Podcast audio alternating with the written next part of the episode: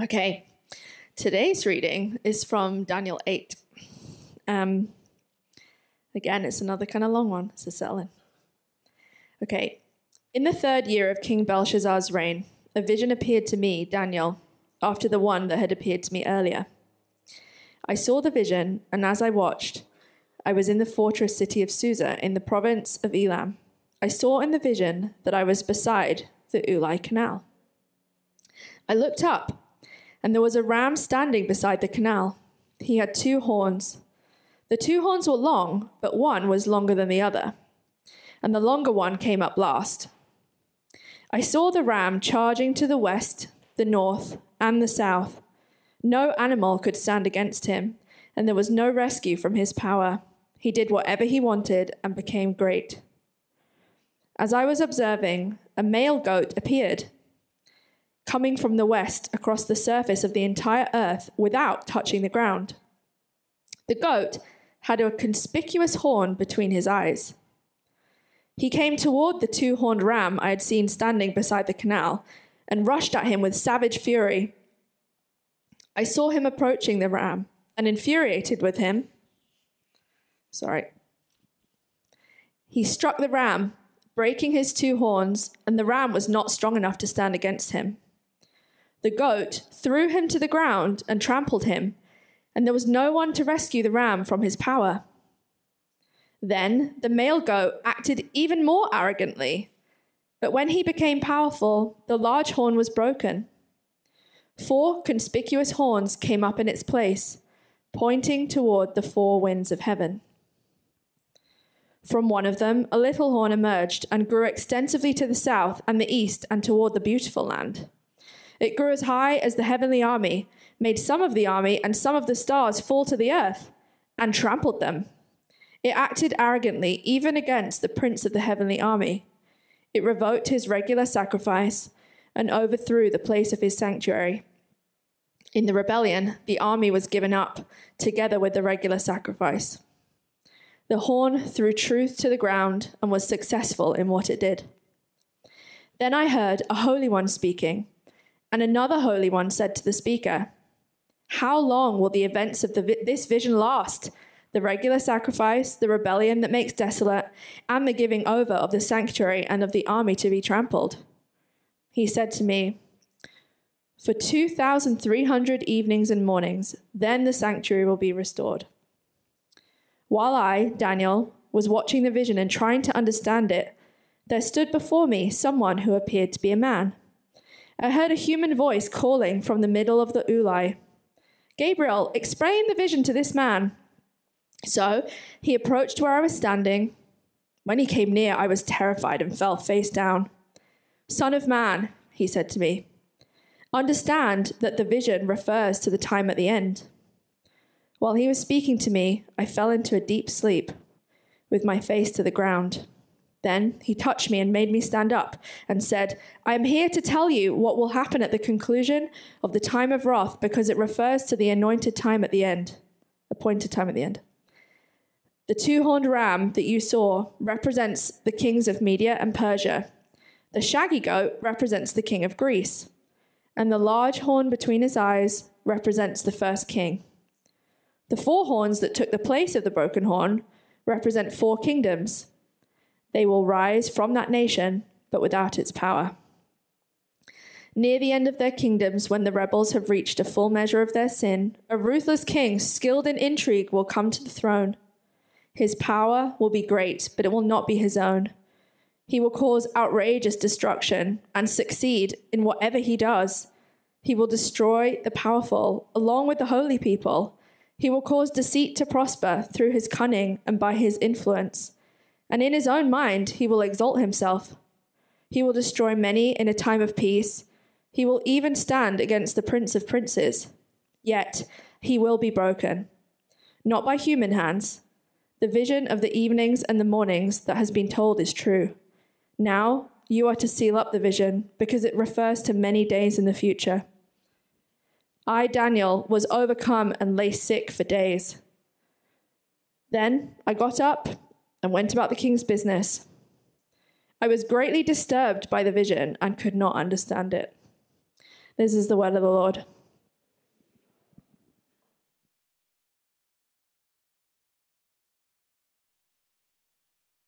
Well, good morning, everyone.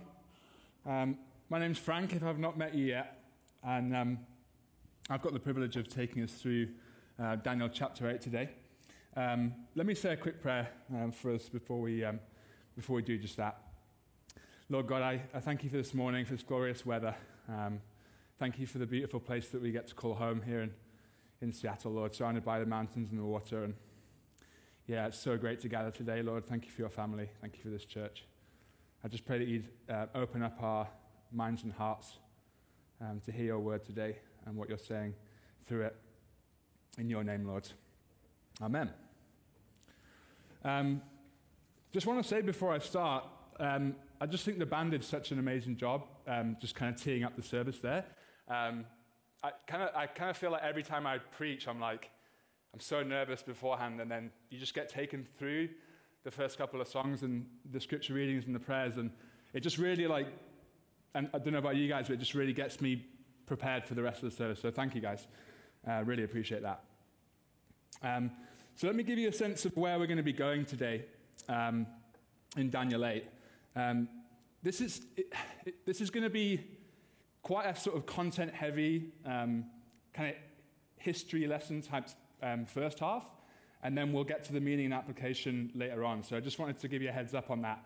Um, I kind of wish that I could get Corey up here to do the first half, because the, uh, the, his, the, history stuff, it certainly isn't, I'm not, I'm not going to lie, it's not normally what gets me excited, but I've done my best, and uh, hopefully uh, I'll be able to um, at least take us through kind of chronologically what's going on with all this stuff. Um, so, where are we chronologically? Um, the, book, the, book, of Daniel doesn't all unfold in chronological order. It's important to notice that. Um, so, if you look at the first verse of both Daniel 7 and Daniel 8, um, we'll see that these visions came to Daniel in the first and the third year of the reign of Belshazzar. So, if you were to put them chronologically, you wouldn't have Daniel 7 and Daniel 8 um, as. Sorry, Daniel 7 and Daniel 8 would actually be chapter 5 and 6 if they were placed chronologically. So after Nebuchadnezzar, um, and then before the writing on the wall in chapter 5. And then where are we in the book as a whole?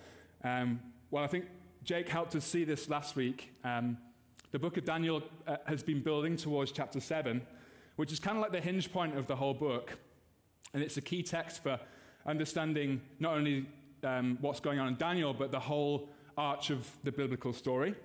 So in chapter 7, we hear about four beasts um, and they represent four empires, which we saw in Daniel chapter 2. So the first one's Babylon, second is the Medo Persian Empire, then the Greek Empire, and then fourthly, the Roman Empire.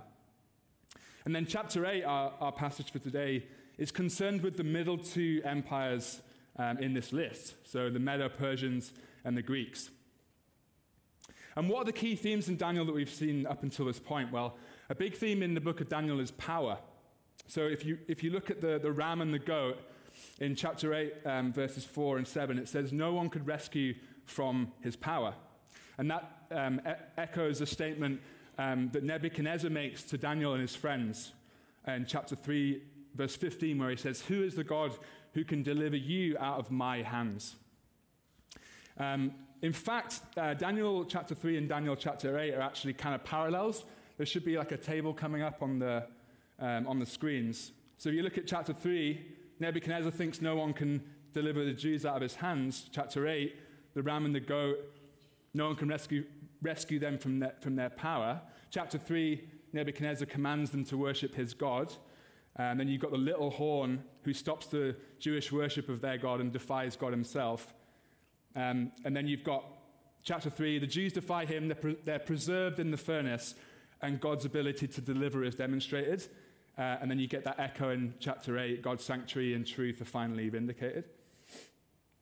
So, jumping into a bit of a history lesson then, um, just want to say at this point that I'm greatly in, indebted to John Lennox and his book Against the Flow um, for the vast majority of this history lesson section. So, if I kept quoting him, it would just literally take up half the word count. So, um, pretty much everything in the history section is from John Lennox. Just going to put it out there. And that is an amazing book, by the way, Against the Flow, if you want to um, get a, a, sense of like what Daniel's saying into our, our culture now.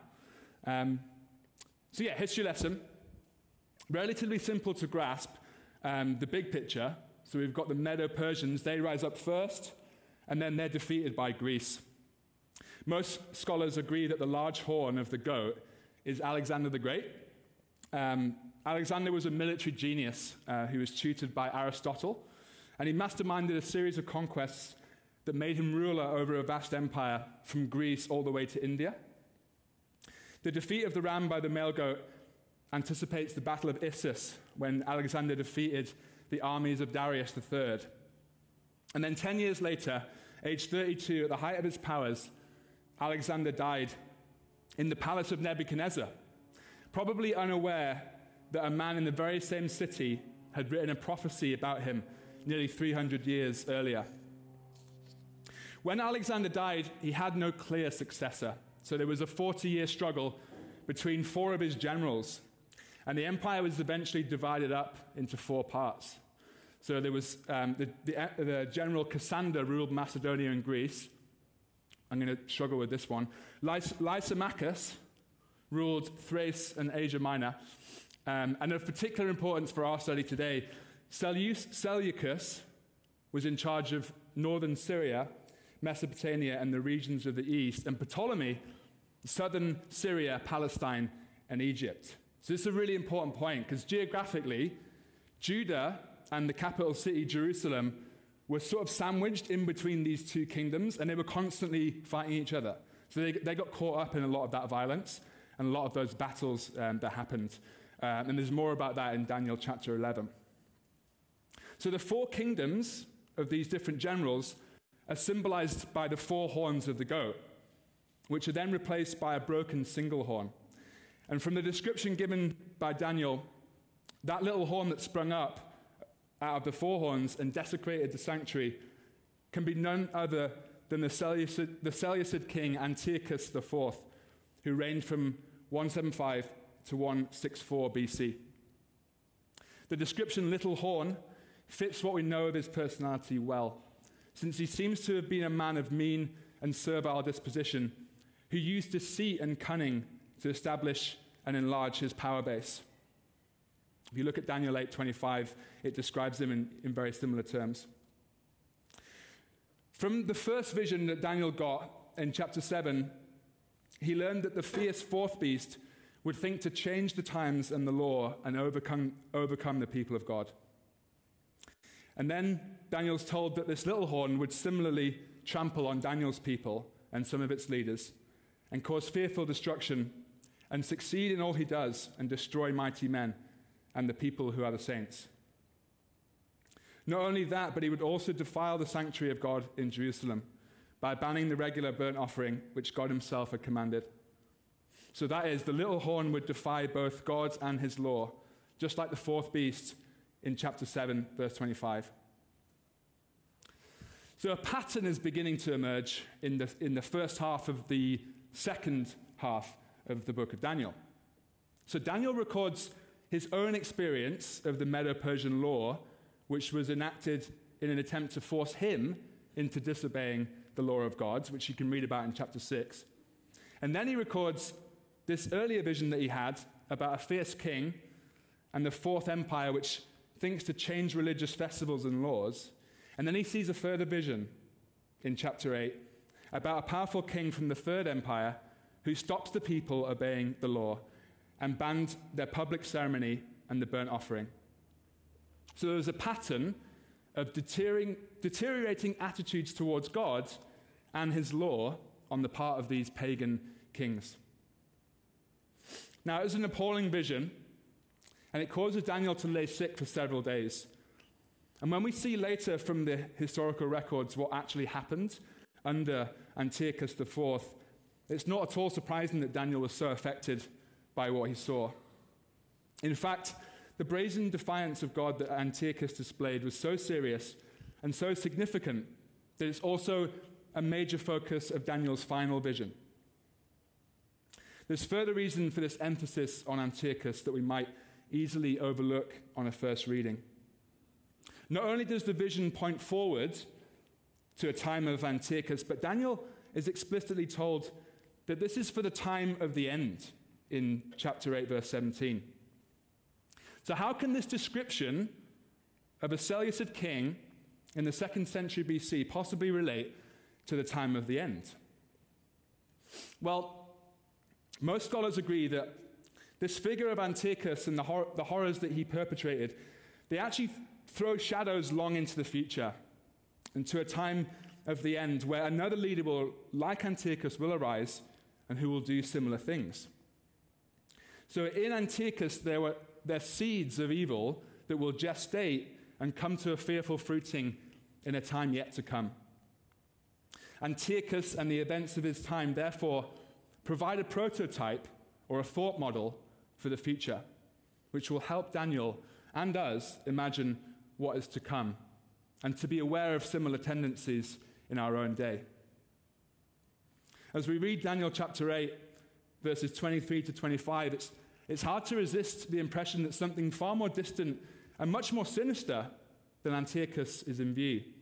It's almost like we're looking through Antiochus, through the contours of what he did in his time, to a bigger and sadly more ter- terrible scenario in the future when a bold and fierce king who is like Antiochus in his deceit, his cunning, and his power rises up against the prince of princes and is destroyed by a supernatural power. So, therefore, the, the prophecies of Daniel chapter 2, 7, and 8, and as we'll see, chapters 9 and 11, they all kind of home in on this final manifestation of evil government that shall be destroyed by the coming of Christ.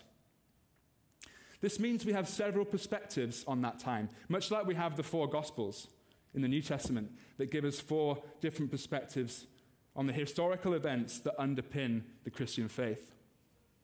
So before we consider what this means for us, let's just focus on Antiochus IV for a moment. So he took the throne in 175 BC and he ruled over the Jews until 164 BC.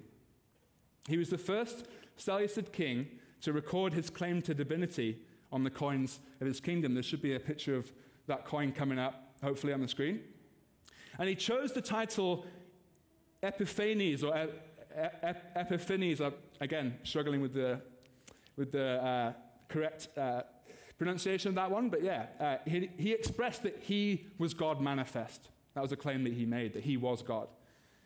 Um, however, as a result of his eccentric and bizarre, bizarre behavior, his nickname was often parodied to Epimanes, which means madman.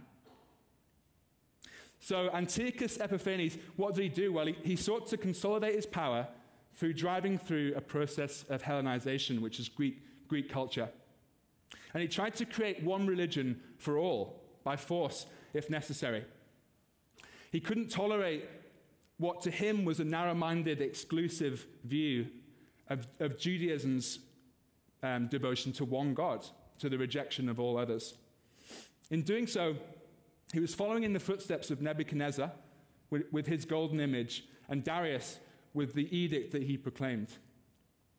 He shocked the Jews when he encouraged people to worship him as the Canaanite god Baal, a nature god that had been decisively rejected by Israel and the idolatrous epitome of all that they stood against.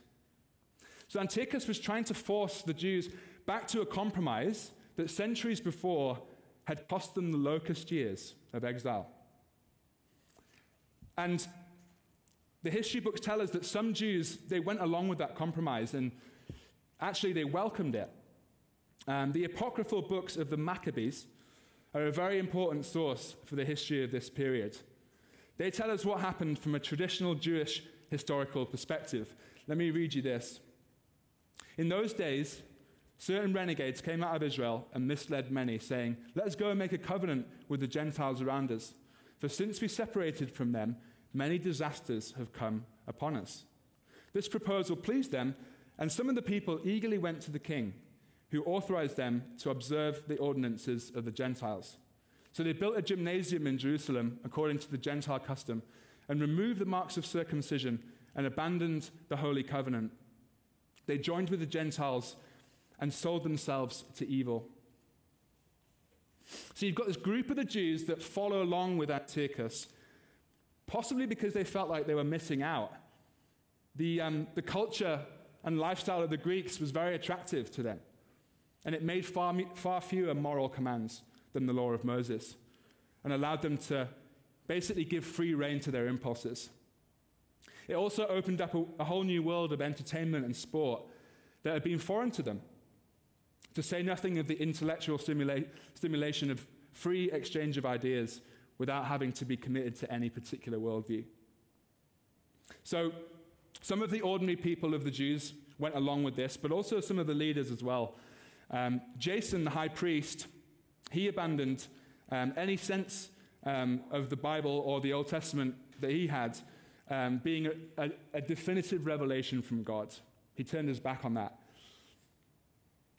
So the first commandment, you shall have no other gods apart from me, was a direct provocation to a king who called himself God. Antiochus hated and determined to destroy this pestilent religion. If only he could harness that religious loyalty for himself. And so, like Nebuchadnezzar and the unwitting Darius, he tried to do so with horrific con- consequences for the tiny province of Judah. On the way back from one of his campaigns in Egypt, he invade, invaded Jerusalem and he deliberately desecrated the Jewish temple, going inside and removing the golden altar where the high priest prayed and the golden lampstand, together with many of the precious vessels of gold and silver. A couple of years later, Antiochus sent a large army to Jerusalem and attacked it, shedding a great deal of blood. He issued an edict which is described in the book of the Maccabees. Then the king wrote to this whole kingdom that all should be one people and that all should give up their particular customs. All the Gentiles accepted the command of the king. Many, even from Israel, gladly adopted his religion. They sacrificed to idols and they profaned the Sabbath and the king sent letters by messengers to Jerusalem and the towns of Judah. He directed them to follow customs strange to the land, to forbid burnt offerings and sacrifices and drink offerings in the sanctuary, to profane Sabbaths and festivals, to defile the sanctuary of the priests, to build altars and sacred precincts and shrines for idols, to sacrifice swine and other unclean animals, and to leave their sons uncircumcised. They were to make themselves abominable in, every, in everything unclean and profane, so that they would forget the law and change all the ordinances. He, he added, And how, whoever does not obey the command of the king shall die. Such words he wrote to his whole kingdom. He appointed inspectors over all the people and commanded the towns of Judah to offer sacrifice town by town. So Antiochus banned Jewish practices on a scale that far, went, went far, far further than Nebuchadnezzar and Darius did. He even stopped the daily sacrifice. The daily sacrifice was a ceremony in which the whole animal was burned as a symbol of Israel's single minded devotion to God. Antiochus could not tolerate it, so he banned it.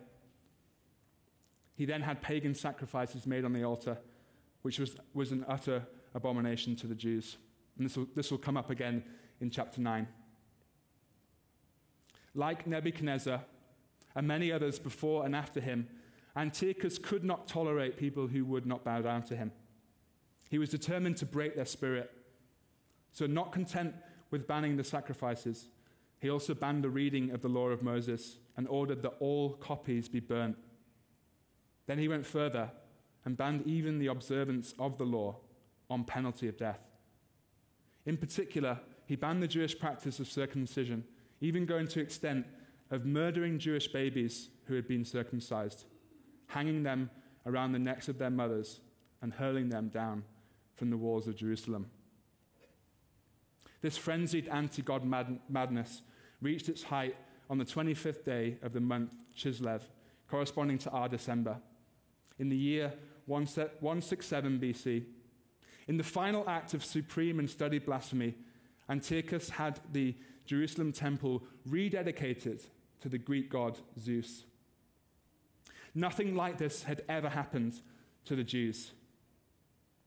Nebuchadnezzar, Belshazzar, and Darius had defied God, but they had never done anything like this. Antiochus's act was in an entirely new category. For the Jews, it became known as the abomination of desolation. See Daniel 9:27 and Matthew 24:15.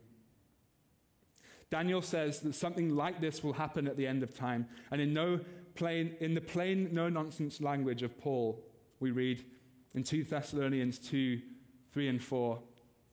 And the man of lawlessness is revealed, the son of destruction, who opposes and exalts himself, every so called God or object of worship, so that he takes his seat in the temple of God, proclaiming himself to be God. So Antiochus, he came close to this. In his rage, he stepped into the temple and desecrated it. And God did nothing. How could a pagan poly- polytheist boldly stride into the holiest ground on earth, defy the living God, defy the God who placed his name there, and abolish God's commandments, reverse his ordinances, and get away with it? It seemed as if every trace of God had been drained out of the universe. Antiochus must have gloated in victory at the thought of having banished God from the world. How could anyone in his right mind hold on to such a religion when there was clearly nothing in it? It was a devastating moment for the faithful Jews. But Antiochus had failed to reckon with the anger that he provoked. That anger erupted in what we now call the Maccabean revolt after its leader, Judas Maccabeus, aka Judas the Hammer, which is an incredible nickname, right? Judas was one of the five sons of a priest called Mattathias who lived in Modim, a village about 17 miles from Jerusalem. It was Mattathias himself who lit the flame of resistance by killing a Jew who was about to offer a sacrifice to a pagan god, along with the king's officer who was present. Mattathias and his family took to the hills and built up a band of warriors who were, de- who were determined to reverse the evils that Antiochus had opposed upon them. The campaign that followed is historically very complex. The resistance group fought not only the Seleucid occupation, but also against all collaborators from the Jewish side, so that at times the conflict resembled a civil war. In 164 BC, three years after Antiochus's desecration of the temple, Judas and his warriors recaptured all of Jerusalem except for Antiochus's citadel, the Acra, which was built on a hill overlooking the temple area. In order to cleanse the sanctuary, he built a new altar of unhewn stones. Judas chose priests with a reputation for integrity they performed a ceremony of rededication for the temple that is celebrated by Jews to this day as the festival of Hanukkah, that lasts for eight days and begins on the 25th of Kislev in the Jewish calendar. Here ends the history lesson. Well done. If you're still with me, I, I give you a pat on the back. Um, thank, thanks for sticking, uh, sticking through that. If you, if you nodded off, that's fine. I, I get it. Um, big picture, basically, there's lots of different kingdoms that rise up against God, and it looks like often they get the victory, but then often then God comes up and, and defeats them, okay? And that's pointing forward to a, a future day when a similar thing will happen, and it'll look like, you know, it'll look like God is defeated, but then God will have the final victory. So that's, in a nutshell, what I just tried to share there with, with far less uh, difficult pronunciations. Um, so, what does this all mean? All right? What does this all mean? Well, let's consider what it meant for Daniel. So, Daniel, this vision made him sick to the stomach, and he was so sick that he had to lie in bed for many days. Now, doesn't this strike you as odd? Daniel had witnessed undoubtedly miraculous power from God on numerous occasions before he had this vision of the ram and the goat. And even though the vision reassured him that God would be victorious in the end, Daniel was still overcome with sorrow and was greatly disturbed by what he had seen. He even admits that he doesn't understand it. And Daniel, as we know, had a reputation for correctly interpreting strange dreams and visions. And yet, with this vision, he admits that he is stumped. What Daniel seemed to be able to grasp of the vision was that things were going to get worse for the people of God. Remember, Daniel was already living in a low point in the history of God's people. He was hundreds of miles from his homeland, and he'd already suffered so greatly under the rule of proud and cruel kings. And now he'd received a revelation from God that it was only going to get worse in the future. See, Daniel's clearly a man who loves God and loves the people around him. He is a pastor at heart. And so the thought that things would get even darker in the future deeply troubled him. He was passionate about the glory of God and longed to be able to worship him in freedom. Finding out that future kings would go even further than the kings that he'd suffered under in Babylon in their rebellion against God made Daniel physically unwell.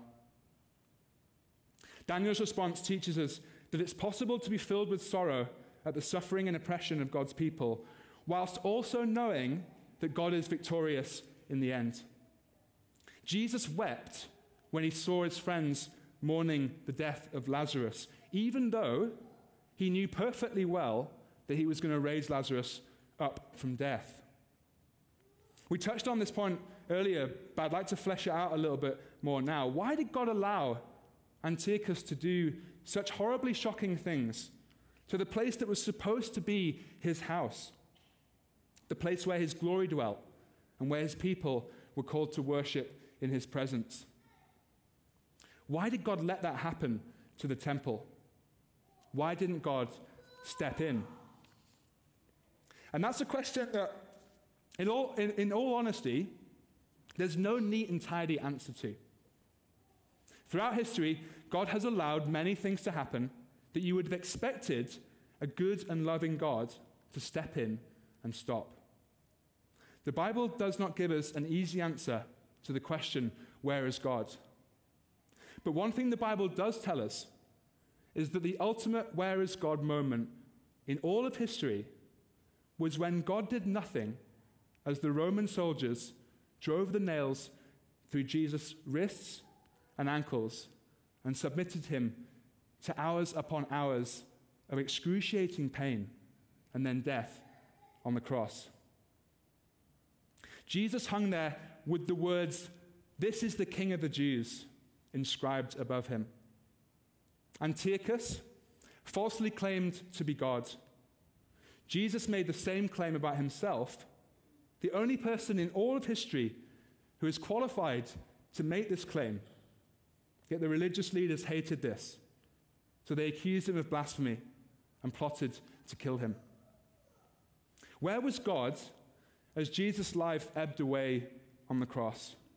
Here was God's chosen Messiah, God's one and only Son, the one who all the prophets, including Daniel, had been pointing towards, hanging on a torturous cross merely three years into his ministry. Even Jesus was overcome with what seemed like the utter absence of God as he cried out, My God, my God, why have you forsaken me? But God was far from absent in that moment.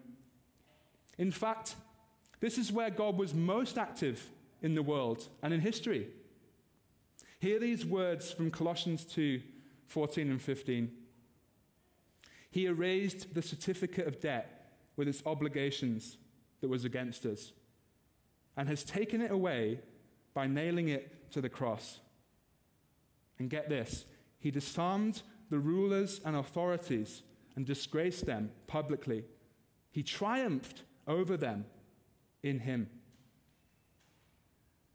You see, God in His providence, He doesn't always tell us what He's thinking when He lets so much be done against Him and His people. But one thing we know for sure when Jesus breathed His last breath, He roared, It is finished. This is God's cry of victory over the powers of sin, Satan, and death. Jesus' death and then his resurrection three days later means that once and for all, God wins. I do my sermon prep um, down in the, the little conference room, which is probably like directly beneath where I am now.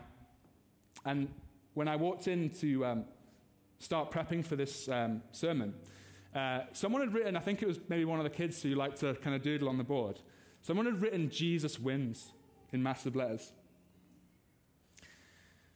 And I think that those two words, they sum up the entirety of the whole Bible. The Old Testament builds towards Jesus' victory, and the New Testament applies that victory. So, in a way, one of the dear children of the Hallows more or less gave me my big idea for my sermon today. And I'm hoping that this becomes a trend, that every time I walk into the room, a pithy and timely truth is waiting for me on the board. Jesus wins is the message of the whole Bible, and it is the message of Daniel. But as we've seen in Daniel's response to his vision, it's possible to be a godly, faithful, and brave person and still be sick to the stomach at the evil of the world, even though we know that Jesus wins.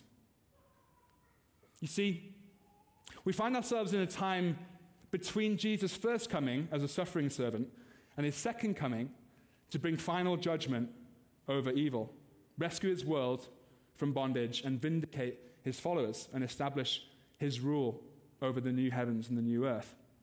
In a way, we've got a lot in common with Daniel and his friends. They had been miraculously rescued from the furnace of fire by the hand of God, and yet they were still stuck in exile in a land that wasn't their own. The visions Daniel had, as we noted earlier, were multi layered, pointing to events that would happen in the centuries that followed, then in the Roman Empire, and then further on in the last days when God would wrap up all of history and put an end to sin, cruelty, and suffering. Theologians call the time that we are living in now as the now and the not yet. We live post Christ, and his cross and resurrection. His atoning sacrifice on the cross means that we have been saved from the fiery furnace of God's wrath. And the resurrection is the proof that God was pleased with his sacrifice and gives us a sure and certain hope that we will also be raised to new life. We know that Jesus wins, but we still live in a world where, globally speaking, there are millions, if not billions, of people who are living under religious oppression. Take North Korea, for example, where Juche ideology has reigned since the 1970s, when it was founded by Kim Il sung. The core principle of this ideology is that man is the master of everything and decides everything. As a pseudo religion, Juche defines people's value system, giving meaning to their life and activities, and establishes norms for everyday life. Those who are unwilling to accept this belief, belief system are considered traitors, and any attempt at deviating from this norm is legally punishable. Juche ideology is, in reality, forced upon its subjects with terror and fear. In this sense, North Korea's political ideology is a prime example of totalitarianism. To those who live in countries where Christians are actively persecuted, Daniel chapter 8 is a word of comfort. The Bible Project overview of Daniel, which is an incredible resource um, for this series, if you just go on YouTube and type in Bible Project Daniel, um, I think it's like under 10 minutes long, really helpful. Um, and it explains that in Daniel, there's a repeated pattern and then a repeated promise.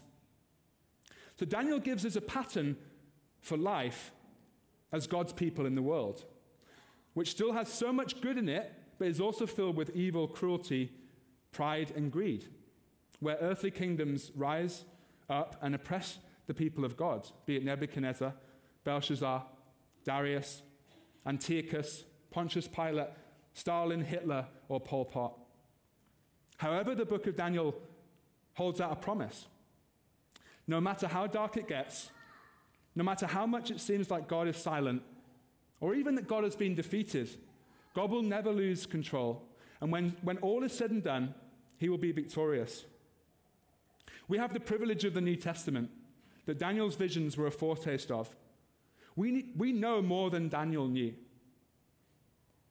We know that God has, has already dealt the decisive blow against sin, Satan, and death in the cross and resurrection of Christ. and that he will ultimately banish all that is evil from his world, and his people will live in the light of his love forevermore. So, to those living under religious oppression, Daniel is a word of comfort. But to those living in free countries that allow religious expression, Daniel 8 and the book of Daniel as a whole gives us a word of caution. As we've seen, history has an uncanny knack of repeating itself. Just because we live in a country that allows re- religious freedom, that doesn't mean that we always will. My friend back in England called Christian, who happens to also be a Christian, has the dubious title of being the first person to be arrested in the UK for peacefully praying outside an abortion clinic under the, P- the Public Space Protection Order, which specifically bans engaging in any kind of approval or disapproval towards abortion outside the facility, and that includes prayer. Now, I actually spoke to my friend, and he said, Look, like, don't glorify what, what I did. Like, I've actually got quite a lot of things that I probably maybe would have done differently um, if I was to do that again. But whether you agree with what he did or not, the fact that the UK has, has enshrined a law that makes peaceful prayer illegal should make us pause and think is this the thin end of the wedge? I couldn't help but think of Daniel in chapter 6, where despite the king's edict banning the worship of Yahweh, Daniel went and prayed by his window in full view of his adversaries, who saw him praying and then came and arrested him. It's not just the UK where we're seeing the early signs of religious oppression on the rise. Globally speaking, the World Watch List report of 2022 showed that persecution against Christians continues to rise, especially in Asian and African countries, and that the COVID 19 pandemic has further exacerbated discrimination. More close to home, we live in what is supposedly an affirming city where people are free to express themselves and be whoever they want to be without fear, judgment, or discrimination. And yet, in many workplaces, Workers can be fired for attempting to convert someone. Which begs the question what constitutes attempting to convert someone? Does offering to pray for a sick colleague count? Does inviting someone to church count?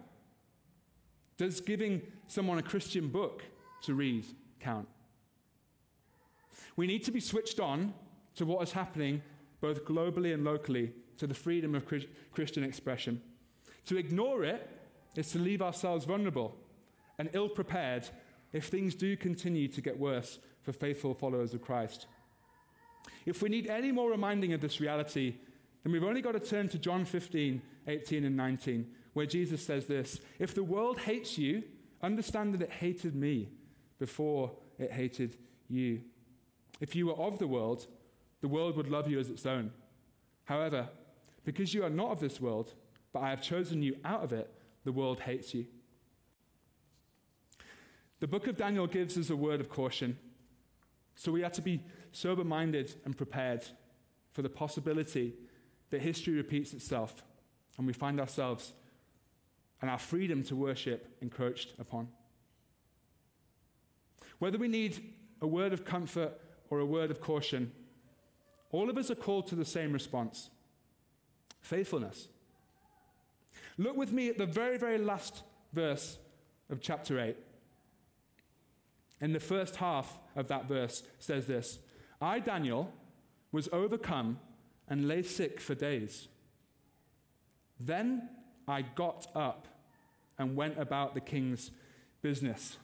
Now, this is so easy to miss, and I actually missed it literally right up until this morning. I was kind of getting ready to go and do some final prep, um, and I just this, this, the beginning part of this last verse just really, really struck me.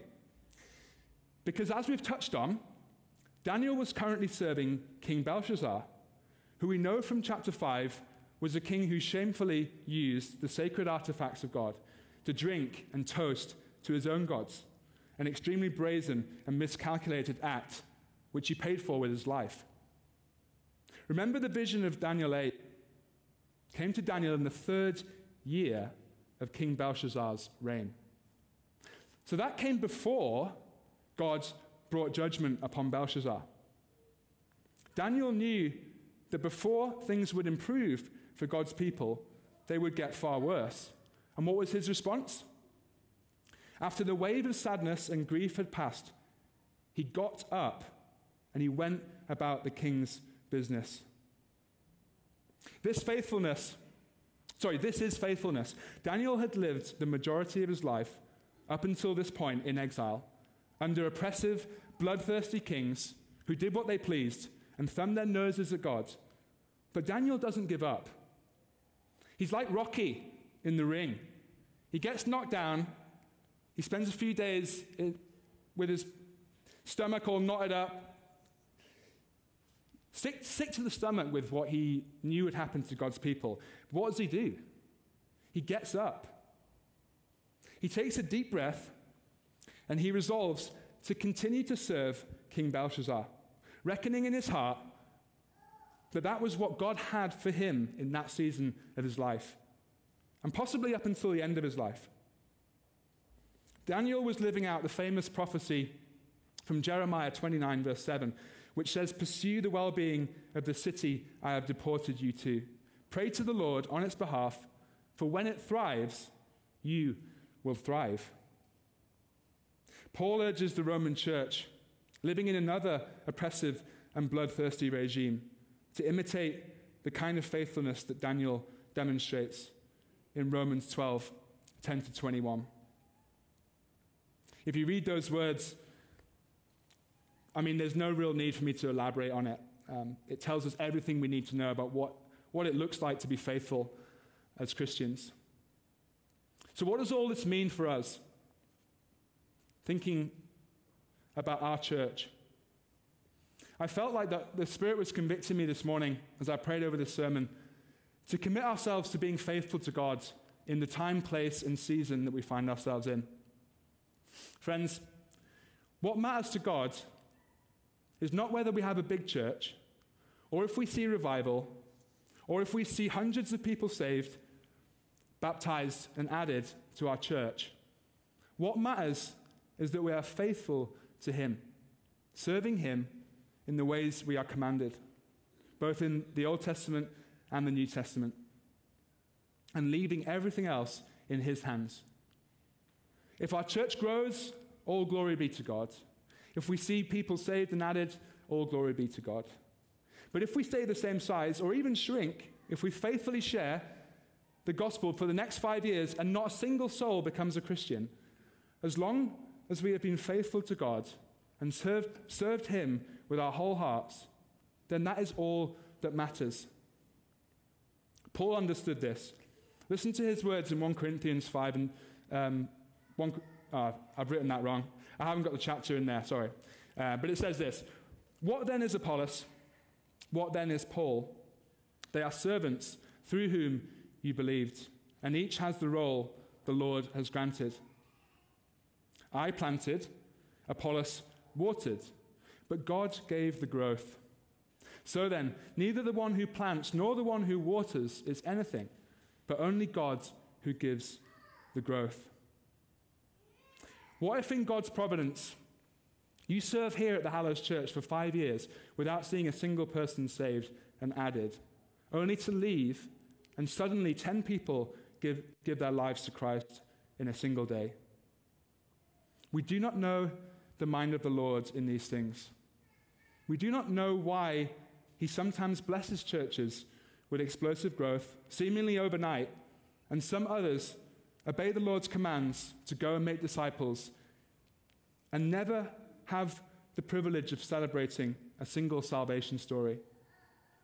But what we do know from Daniel 8 and from countless other places in Scripture is that God calls us to faithfulness and that God calls us to persevere in that faithfulness, praying constantly to Him that His will would be done and that His kingdom would come. Why don't you pray with me? Lord God, I thank you for Daniel chapter 8 and for all it has to teach us, Lord God. Thank you that it's a word of comfort to those who are currently being oppressed, and it's a word of caution to those currently in freedom. And I pray, Lord God, that you would help us to be both encouraged but also rightly sobered um, by these words, Lord. I thank you so much for the fact that you've all called us to be in this room at the same time, Lord. That you've all you've called us all to a season, be it a week, be it a year, be it ten years, of being part of this, this church, Lord. And I just pray, Lord, that you would lead us forward, that we would continue to be faithful to you and doing the things that we know from your word are what you call us to do, living peacefully, um, praying for our governments, reaching out to the poor, never ever returning evil for evil, um, and so many other things, God. I just pray that you'd help us to be faithful and to leave everything in your hands. Thank you that that's the overarching message of Daniel um, that you are in control and that you win the final victory. So I thank you so much for that, Lord. What, what an encouraging truth today. And just pray for everyone here, Lord, that if there's anybody who's feeling a bit like Daniel on his, on his sick bed, um, just feeling um, just knotted up with um, things that are going on around us and things that are going on in our world, I pray that you would meet, um, meet them in that place, Lord, for however long that takes, um, but then you'd help them to get up, Lord, to get up and to carry on serving you.